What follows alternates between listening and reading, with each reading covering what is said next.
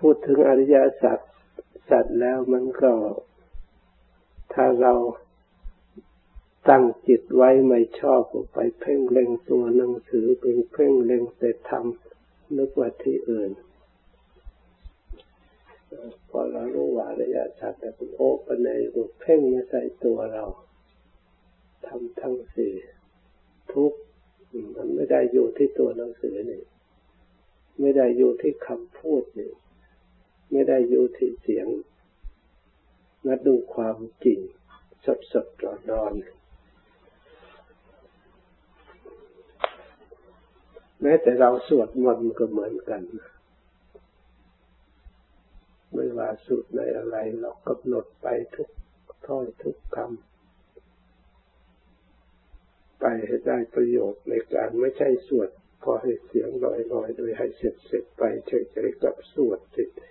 ตั้งสติกำหนดไปด้วยนะมันตีผิดกันไม่ได้กำไรผิดกันการดำเนินมันไม่ยอมให้เสียเวลาให้ขาดให้สมบูรณ์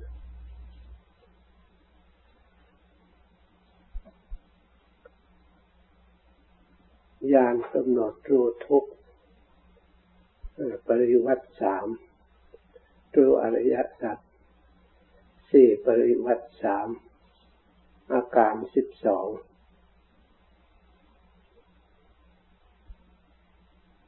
ทุกข์มันก็มีอยู่แล้วแต่เรายังไม่มีสติจิตของเรายังไม่ถึงเพราะไม่มีสตินี่ทำให้จิตกับทุกข์มันถึงกัน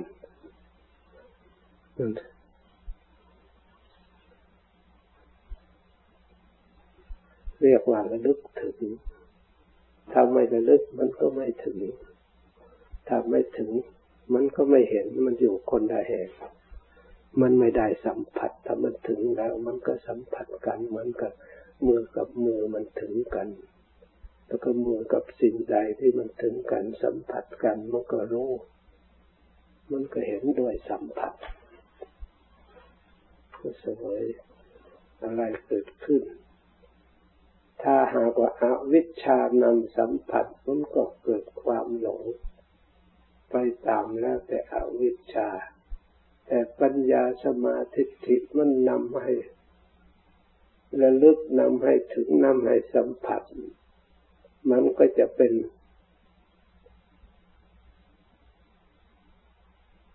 เครื่องรู้ทุกข์รู้สมุทัยมันจะเกิดความเบื่อหน่ายมันจะได้นิโรธเนี่ยมันสายของมันเป็นอย่างนั้นสายผิดสายถูกสายมืดสายสว่าง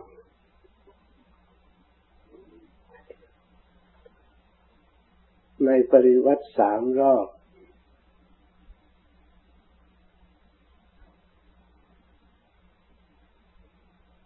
มันเล่าว่าทุกข์สมุทัยเป็นของจริงอย่างประเสริฐที่ญาณที่พระองค์รู้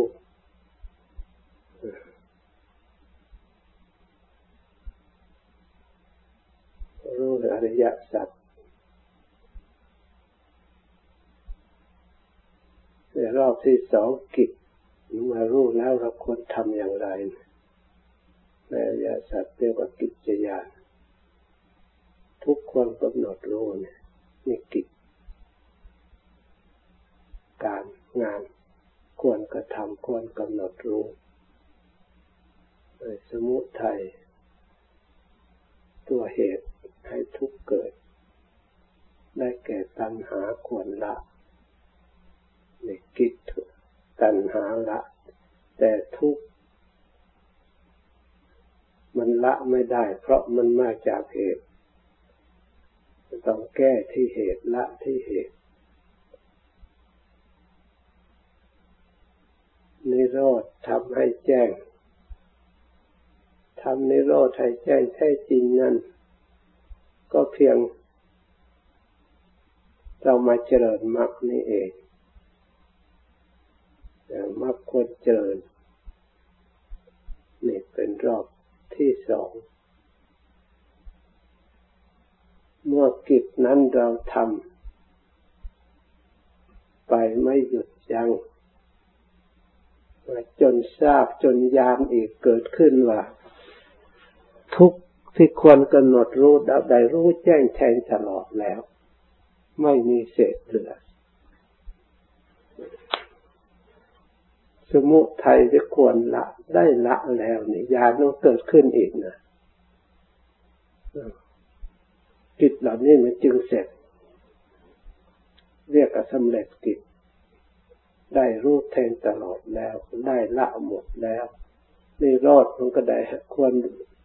ทำให้แจ้งได้แจ้งประจักษ์เพราะมันดับแจ้งประจักษ์ในใจไม่ใช่เดาและอนุมานไม่ใช่ได้ยินได้ฟังจำเอากิจเหล่านี้มันปรากฏในจิตมรรคควรเจริญแล้วก็ได้เจริญมาแล้วจน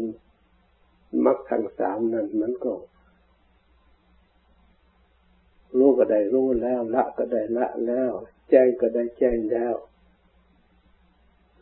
ญาณนั้นเกิดขึ้นแล้วมรรคควรเจริญก็ได้เจริญมาแล้วจนสำเร็จกิจมาแล้วพระองค์จึงได้ประกาศว่าพระองค์ได้ตรัสรู้แล้วก็พระองค์มาแสดงมาประกาศแก่เบญจวัคคีย์ทั้งห้าการปฏิบัติของเราก็ให้กำหนดในกรอบเกณฑ์อันนี้เมื่อทุกยักกิจของเราควรกำหนดรู้ก็มีสตินี่เป็นกิจของเราควรละก็เราสังเกตเราละได้อะไรได้บ้างแล้วไม่ยังละไม่ได้แปลว่ากิจของเรายังมีมากจะต้องทำงานหนักต้องให้เร่งกว่านี้ถ้าทำอยู่แค่นี้มันไม่ทันเหมือนกับเราทางป่าทางหยุดทางหยุดก็รกขึ้นอยู่อย่างนั้นจะปลูกอะไรก็ปลูกไม่ได้จะทำอะไรให้เป็นผลขึ้นมาก็ทำไม่ได้เราต้องให้มันได้ลงมือกว่านี้เองจนกว่าปลูกสิ่งของได้จนได้ผลออกมา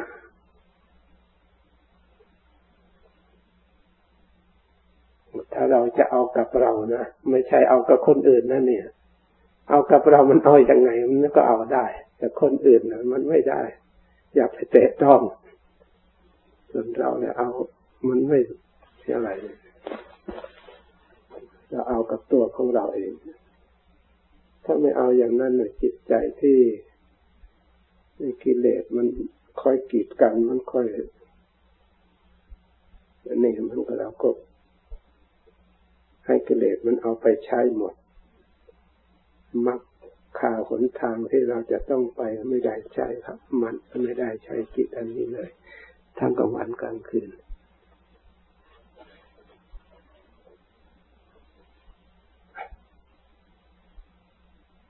ถ้าไม่ทำเป็นชิ้นเป็นอันเป็นนี่แล้วมันก็ไม่ชัดในจิตใจและท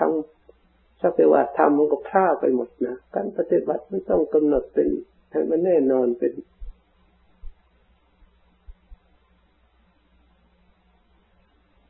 เรียกว่าสัจจะเรียกว่าจริงใจ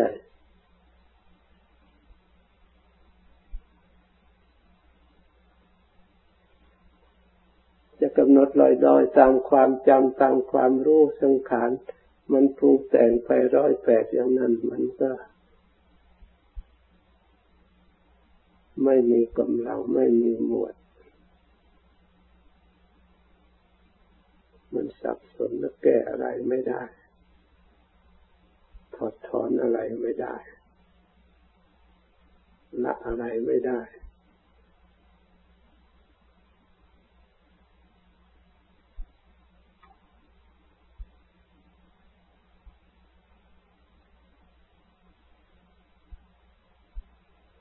จะเรายินดีพอใจเพียงความสุขในกามก็เหมือนกับเราเห็นนี่แหละได้กินได้นอนได้ใช้ได้สอยไปวันหนึ่งก็อยู่ได้มันก็ไม่มีอะไรเราก็อยู่ได้เราก็อยู่ได้ถ้าเราคิดแค่นั้นมันก็ได้แต่มันถึงเวลานั้นเราพอใจไหมใครรับรอง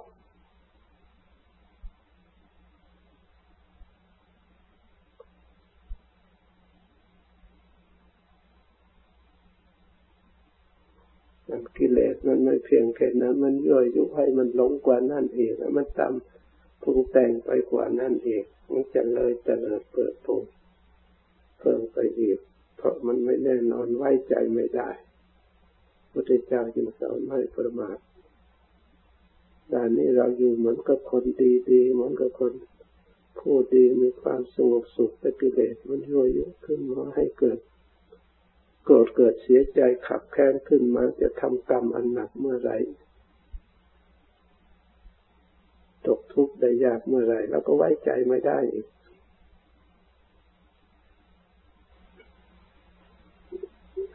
ตกนรกเมื่อไรเราไม่รู้แต่ถ้าประมาทเกิดขึ้นแล้วมันไม่แน่นอนกิเลสในจิตใจของเราเนี่ย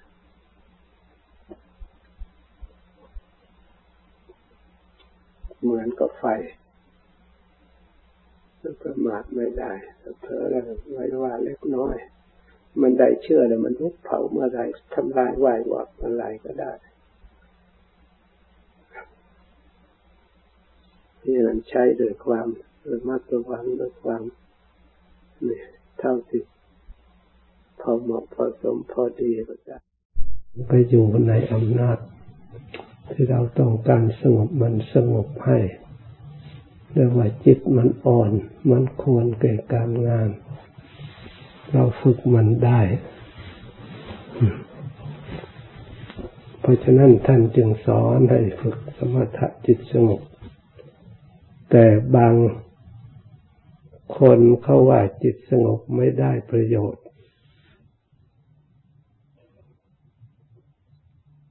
ไม่ได้ปัญญาพูดถึงความจริงแล้วมันต้องได้ถ้าอย่างนั้นพระพุทธเจ้าพระองค์ก็ไม่สอนสมถะถึง40อย่าง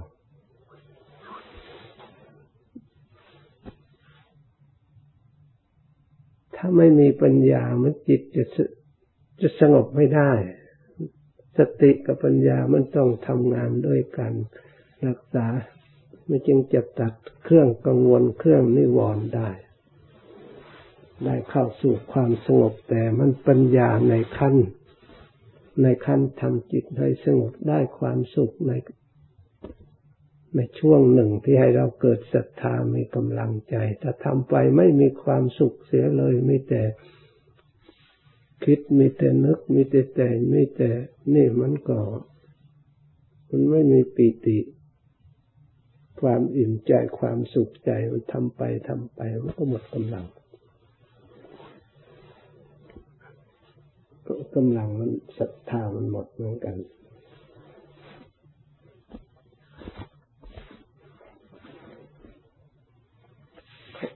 ความสงบนี้ก็ต้องมีอุบายมันต้องมีเครื่องรักษาเครื่องสำรวมเครื่องสังวรอันนี้มันต้องผ่านถึงจะไม่ได้ถึงที่สุดเพราะความสงบอันนั้นก็ตามแต่มันทำให้จิตมันแน่วแน่มั่นคงในข้อทัศนะความรู้เห็นที่เราพิจารณาสอดส่องธรรมะทำไม่ได้กำลังแน่วแน่จากจิตสงบความเห็นความรู้ความเห็นมันก็ไม่แน่วแน่ไม่สามารถจะตัดความสงสัยได้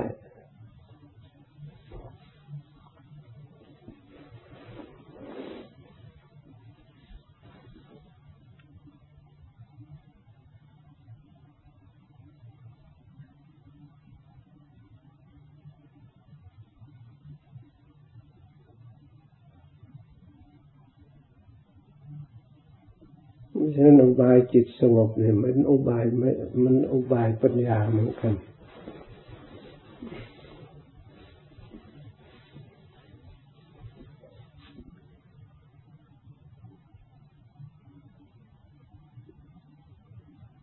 นกันมันก็ต้องเห็นโทษของความไม่สงบ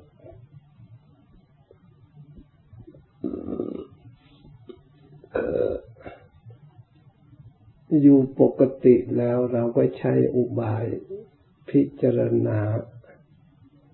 เพื่อให้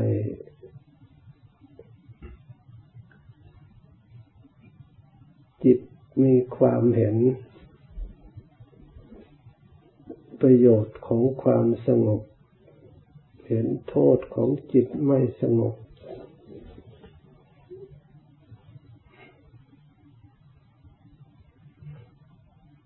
เห็นโทษเห็นภัยเมื่อจิตไม่สงบแล้วมันมีเรื่องราวกระทบกระเทือนมากมันมีปัญหาเยอะความคิดก็ไม่แน่วแน่ไม่มั่นคงความคิดด้วยความออกจากจิตฟุ้งซ่านเนี่ยเป็นความคิดที่ไม่มีหลักมั่นคงความจิตจากความคิดจากจิตแน่วแน่จิตเป็นสมาธิเนี่ยมันแหลมคมท่านเปรียบว่าจิตสงบนี่เปรียบเหมือนมีดที่คมที่รับมีดในคมโดยส่วนวิปัสสนามันก็ใช้มีดคมตัดถางป่า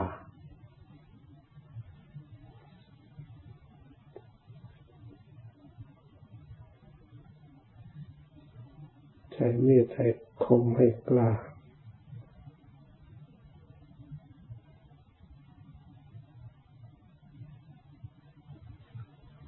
อุบายจิตสงบมันต้องเอาอารมณ์ปัจจุบันแล้วก็พยายามที่ตัดความคลุกคลีความกังวลต้องทำต่อเนื่องกันไประยะหนึ่ง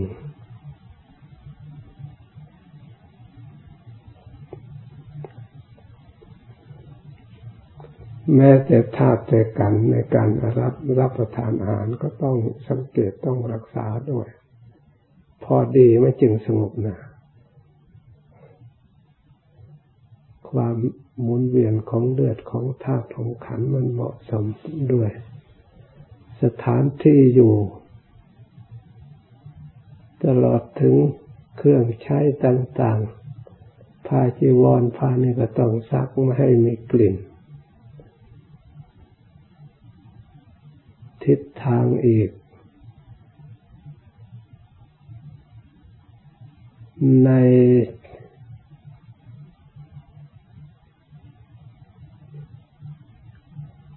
วิสุทธิมรรคสมาธินิเทศโดยท่านอธิบาย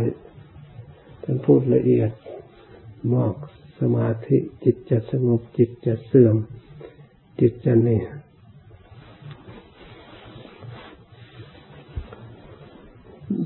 ไปอยู่ป่าช้าไปอยู่ป่าทำเนียมอยู่ป่าช้าอยู่ป่าเนี่ยท่านไม่ให้เอาอาหารไปอยู่ในที่ปฏิบัติน้ำอ้อยน้ำตาลไม่ให้เอาไว้หรือว่าเอามนุษย์ไปกวน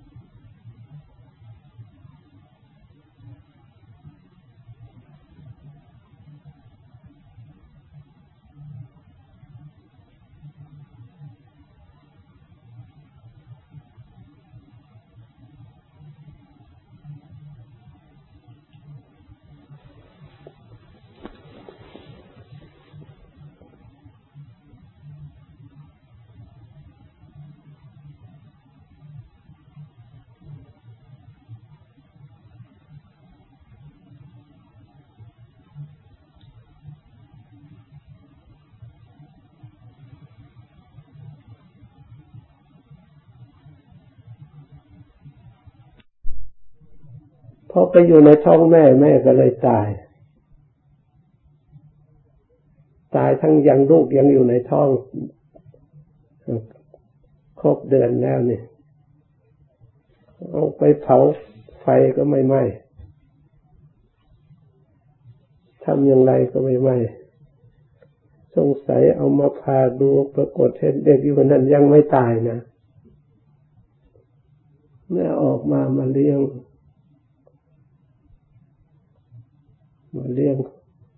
ก็ในตะกุนั่นอุปถากพระสารีบุตรไปพออายุ7 ขวบหรือเอาไปมอบให้พระสารีบุตรเอาไปบวชเขามีโกนผมเสร็จเท่านั้นได้สำเร็จเป็นพระอรหันต์นะอายุ7 ขวบนะว่าคิดดูการเกิดของคนเราบางทีก็สร้างทั้งกรรมดีกรรมชั่วไม่ให้ผลแม้แต่ชาติสุดท้ายก็ยังต้องได้รับทุกข์ทรมานแต่ก็พ้นจากทุกข์ได้มีหลายองค์ที่ชาติสุดท้ายได้ไปรับทุกข์ทั้งผู้หญิงทั้งผู้ชายผู้หญิงก็เหมือนกับนางปัตตาจาราเป็นลูกเศรษฐีนะไม่ใช่เกิดในตระกูลต่ำแต่ด้วยพ่อแม่รักลูกเป็นห่วงลูกกลัวจะนี่ก็เลยมีการอารักขารักษาอย่างดีไม่ค่อยให้ออกไปไหนที่นี่ผู้หญิงมันไม่ได้ไปไหนนะแต่มีคนใช้อยู่ที่นั่นเป็นผู้ชายคอยดูแลรับใช้ผลที่สุดมันไปไหนไม่ได้มันก็ชอบกับผู้ชายคนใช้ที่นั่นโดยร่วมกันอยู่ด้วยกันต่อมากลัวเศรษฐีรู้ก็จะลงโทษก็ชวนกันหนีไปอยู่ที่อื่น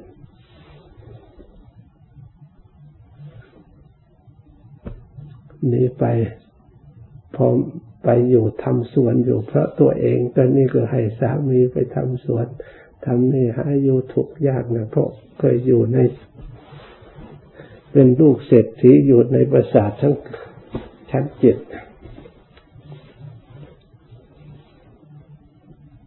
บอก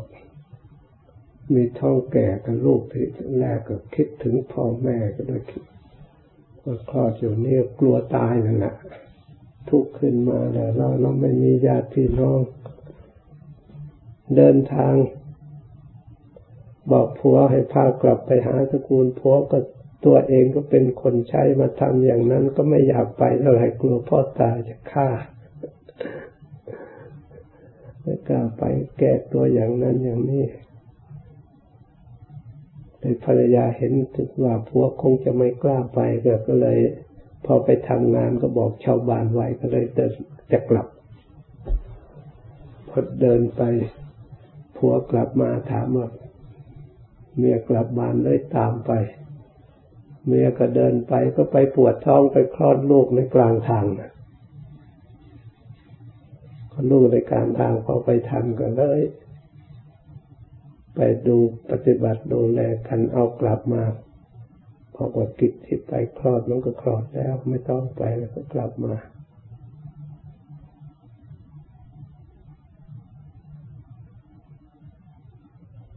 พอคลอดลูกครั้งที่2ก็เดินทางไปอีกไปพอไปถึงระหว่างทางค่ำฝนตกค่ำมืดไปไม่ได้ผัวตามทันเลยไปคลอดอยู่ฝนก็ตกผัวกับเมียหนาวเลยไปหาฟืนหาอะไรมาก่อไฟดังไฟเพื่อให้เมียนี่ไปพอดีงูกัดตายผัวนะเมียคอยอยู่นี่ก็ไม่เห็นมาแต่ด้วยกุศลที่จะได้ รักษาไว้ไม่ตายนะเพราะบุตรถูกหนอนขนาดนั้นบุตรก็ตอนนั้นก็ไม่ตาย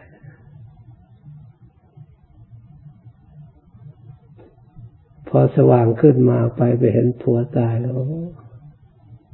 ร้องให้จะกลับคืนจะอยู่นี่ก็อยู่ไม่ได้เลยอุ้มลูกน้อยที่เกิดใหม่เนี่ยกับลูกนั่นมันก็พอเดินได้ไปก็ต้องข้ามแม่น้ำเอาลูกคนเล็กไปก่อนเอาลูกคนใหญ่ที่พอเดินได้ไว้อยู่ในฝั่งนี่ไปก็ไปวางทางโน้นแล้วก็กลับมาเหี่ยวเห็นเด็กแดงนั่นนี่ครับมันนึกกันนึกอะไรเลยวิ่งมาน้องจะโฉบเอาลูกแม่ก็ตบมือไล่แยวลูกก็นึกคนทางนี้นึกเอาแม่เรียกก็วิ่งไปตกน้ำตายลูกแล้วก็ตกเหี่ยวมันเอาไปอีกตัวเองก็ผัวก็ตายลูกก็ตายเป็นทุกข์ร้องห่มร้องไห้อยู่จะไปจังไหนอย่างไรก็เดินไปโดยจิตใจไม่ดีพอเดินไปในระหว่างทางไปเห็นคนเดินทางมาจากเมืองเลยถามเขามาจากเมืองนั้นเมืองนั้นว่าก็เลยถามมารู้จักเศรษฐีคนนั้นไหมคนเดินทางบอกถามทำไมเศรษฐีคนนั้นมันถึงข่าววิบัติมีลูกสาวก็ไปจำพวนหนีเศร้าไปไหนตัวเองอยู่เมื่อวันก่อนเนี่ยลมพายุใหญ่ประสาทพังมาทับตายหมดไม่มีใครเหลือแม้แต่คนเดียวเขาเอาศพเผาพึ่งไปเผาพอได้ยินอย่างนั้นร้องไห้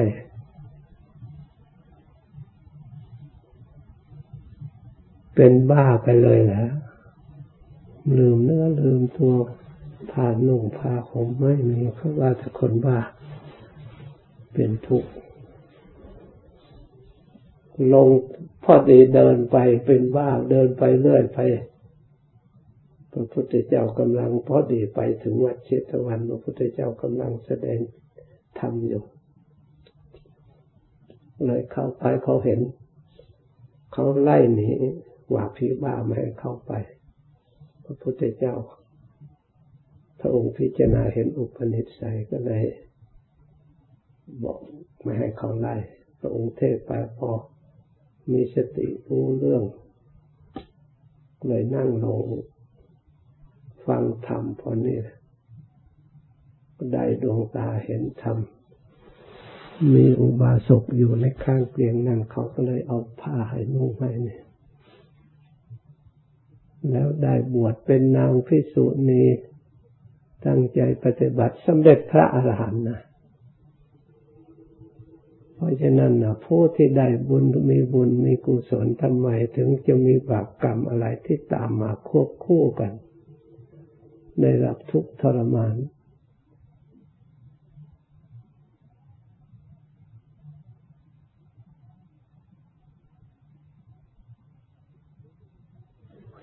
แต่ถึงอย่างใดก็ไม่ตายก่อนก็ได้สำเร็จบางองค์ก็ถูกปลากลืนไปก็ไม่ตายนะเอาไปอาบน้ำออกคลอดใหม่ก็เอาไปตามธรรมเนียมไปอาบน้ำเล่นน้ำพอนี่เผลอยังไงมีปลาตัวใหญ่มากอันนี้มาข้ามออกไปกลืนทั้งเป็นบุญกุศลที่ได้สำเร็จพระอรหันต์ก็ไม่ตายอีกแล้วปลาก็เลยขึ้นทะลกไปจงเป็นประโยชน์ในท้องปลาได้อยู่อย่างสบายบุญรักษาแต่ปลานั้นต่อมาไปถูกชาวประมงก็จับได้และปลานั้นตายก็พอดีก็เอาไปขายใครก็ไม่ซื้อไปถูกคนเศรษฐี ที่ไม่มีลูกไปเห็นนะก็มีลูกก็ไม่รู้นะถึงไปซื้อไปแล้วไปเห็นปลาท้องใหญ่ก็แล้วก็ไข่พอไปซื้อมาพาดูแล้วก็เห็นลูกคนอยู่ในนั้นมีผิวพรรณงามมันรักใครดีอกดีใจได้ลูกบุญธรรมมันเลี้ยงไว้จนโตต่อมาพ่อแม่ทางโน้นก็เป็นคนมั่งคั่งเป็นเศรษฐีเหมือนกันได้ข่าวก็เลยมาขอกลับคืนทางนี้ก็ไม่ให้ทางโน้นก็จะเอาให้ได้ได้ผิดกันโซ่กันไม่มีใครที่ขาดไปหาพระราชาให้ตัดสินว่าจะเป็นควรใครควรจะได้ลูกทางนี้ซื้อโดยทรัพย์ทางโน้นโดยเรื่องผู้บังเกิดแต่ว่าพระราชาก็บอกให้สร้างบ้านทางโน้นก็สร้างทางนี้ก็สร้างให้อยู่ให้เที่ยวไปเอาอยู่ทางนี้ว่างอยู่ทางโน้นว่างอยู่ทางนี้7 วันอยู่ทางโน้น7 วันเที่ยวไปเที่ยวมาได้พบพระพุทธเจ้าไปฟังธรรมเลื่อมใสเลยตัดสินใจบวชปฏิบัติสำเร็จเป็นพระอรหันต์เหมือนกัน